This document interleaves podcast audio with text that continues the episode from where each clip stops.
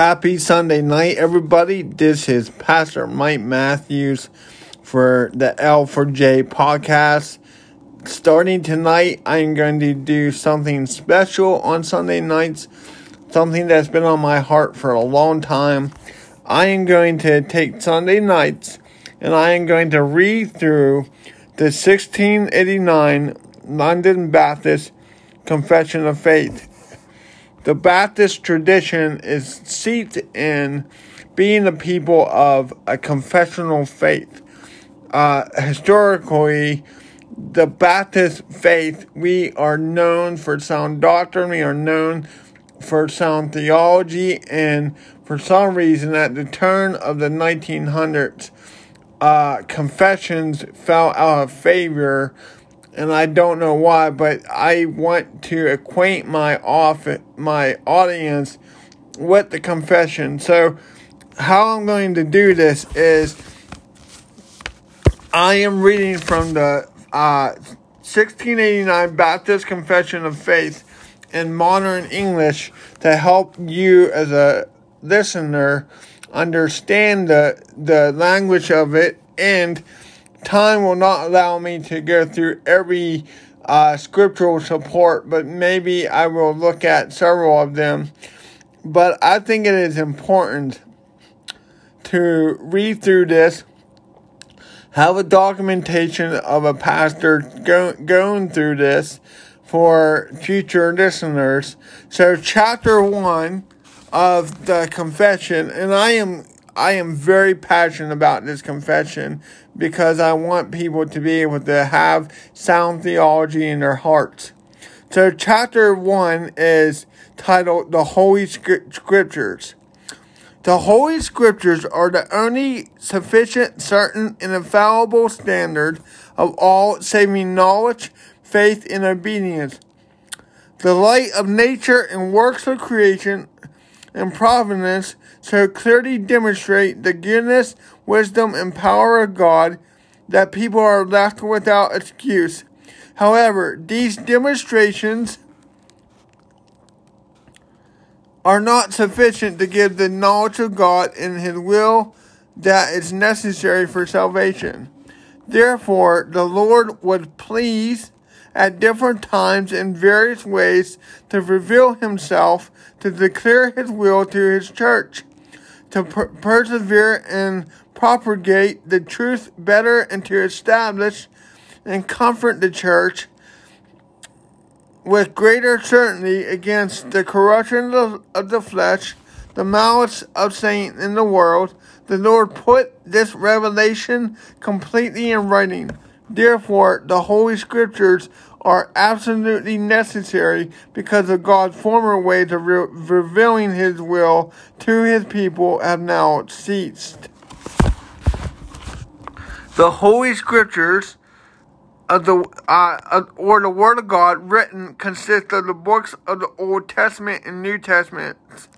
These are the Old Testament, Genesis, Exodus, Leviticus, Numbers, Deuteronomy, jo- Joshua, Judges, Ruth, 1st and 2nd Samuel, 1st and 2nd Kings, 1st Chronicles, 2nd Chronicles, Ezra, Nehemiah, Esther, Job, Psalms, Proverbs, Ecclesiastes, Song of Solomon, Isaiah, Jeremiah, Lamentations, Ezekiel, Daniel, Hosea, Joel, Amos, Obadiah, Jonah, Micah, Nahum, Habakkuk, Zephaniah, Haggai, uh, Zechariah, and Malachi. The New Testament Matthew, Mark, Luke, John, Acts, Romans, 1 Corinthians, 2 Corinthians, Galatians, Ephesians, Philippians, Colossians, 1st and 2nd Thessalonians,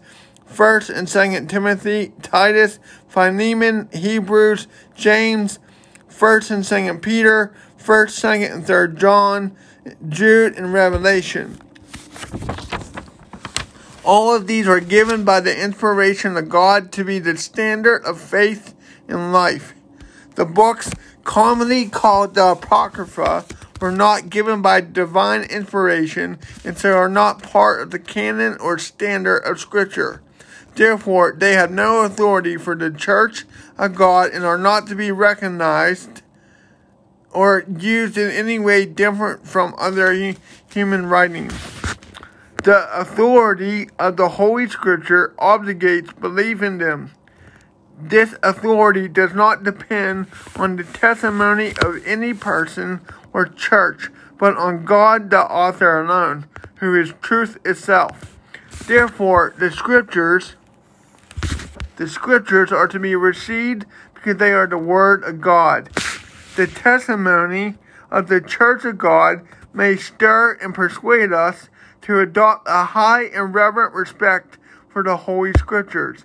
Moreover, the heaven, the heavenness of the contents, the power of the system of truth, the majesty of the style, the harmony of all the parts, the central focus on giving all glory to God, the full revelation of the only way of salvation, and many other incomparable qualities and complete perfections will provide abundant evidence that the Scriptures are the Word of God. Even so, our full persuasion and assurance of the infallible truth and divine authority of the Scriptures come from eternal work of the Holy Spirit bearing witness by and with the Word in our hearts the whole counsel of God concerning everything essential for his own glory and man's salvation, faith, and life is either explicitly stated or by necessary inference contained in the Holy Scripture. Nothing is to ever be added to the Scriptures, either by new revelation of, of the Spirit or by human traditions. Ne- nevertheless, we acknowledge that the inward illumination of the Spirit of God is necessary for saving understanding of what is revealed in the Word. We recognize that some circumstance concerning the worship of God and government of the church are common to human actions and organizations and are to be ordered by the light of nature and Christian wisdom following the general rules of the word, which must always be observed. Some things in Scripture are clearer are clearer than others, and some people understand the teaching teachings more clearly than others. However, however, these things that must be known, believed, obeyed for salvation, are so clearly set forth and explained in one part of Scripture or another that both the educated and uneducated may achieve sufficient understanding of them by properly using ordinary measures. The Old Testament was written in Hebrew, the native language of the ancient people of God. The New Testament was written in Greek, which at the time it was written was most widely known to the nations. These testaments were inspired directly by God and by his unique care and providence were kept pure down through the ages. They are therefore true and authoritative, so that in all religious controversies, the church must make their ultimate appeal to them. All God's people have a right to and claim on the scriptures and are commanded in the fear of God to read and search them. Not all God's people know, know these original languages, so the scriptures are to be translated into the common language of every nation to which they come. In this way, in this way, the word, the word of God may dwell richly in all, so that they may worship Him in in an acceptable manner and through patience in the comfort of the scriptures may have hope. The infallible rule for interpreting scripture is scripture itself. Therefore, when there is a question about the true and full meaning of any part of scripture, and each passage has only one meaning, not many, it must be understood in light of the other passages that speak more clearly. The supreme judge of deciding all religious controversies for elevating all decrees of council, opinions of ancient writers, human teachings, and individual interpretations, in whose judgment we are to rest, is nothing but the Holy Spirit delivered, the Holy Scriptures delivered by the Spirit. In these Scriptures, our faith find its final word.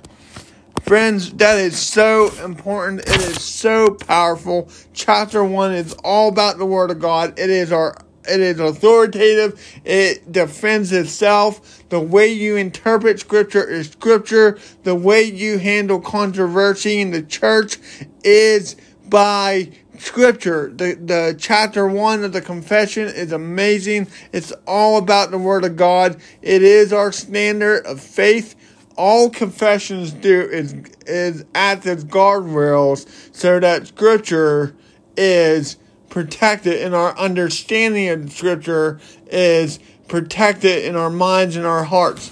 My one of my favorite lines in the confession is actually paragraph um uh, uh paragraph um is paragraph 9 where it says um the infallible rule of interpreting Scripture is Scripture itself.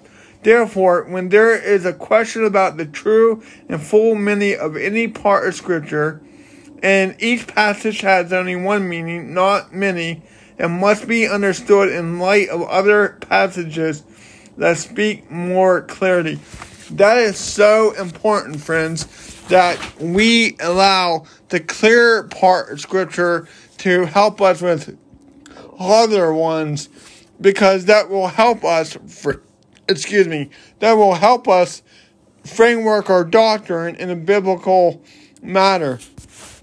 One of the key texts in the chapter one of the um, confession is uh, verses 14 through uh, 17 it says um, but as for you, continue in what you have learned and have firmly believed, knowing from whom you learned it and how from your childhood you have been acquainted with the sacred writings, which are a- able to make you wise for salvation through faith in Jesus Christ.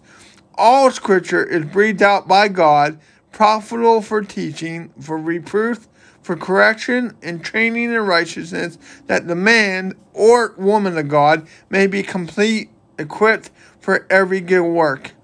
I hope that um, our first reading of the confession will bless you. I hope that it makes you dig deeper into it.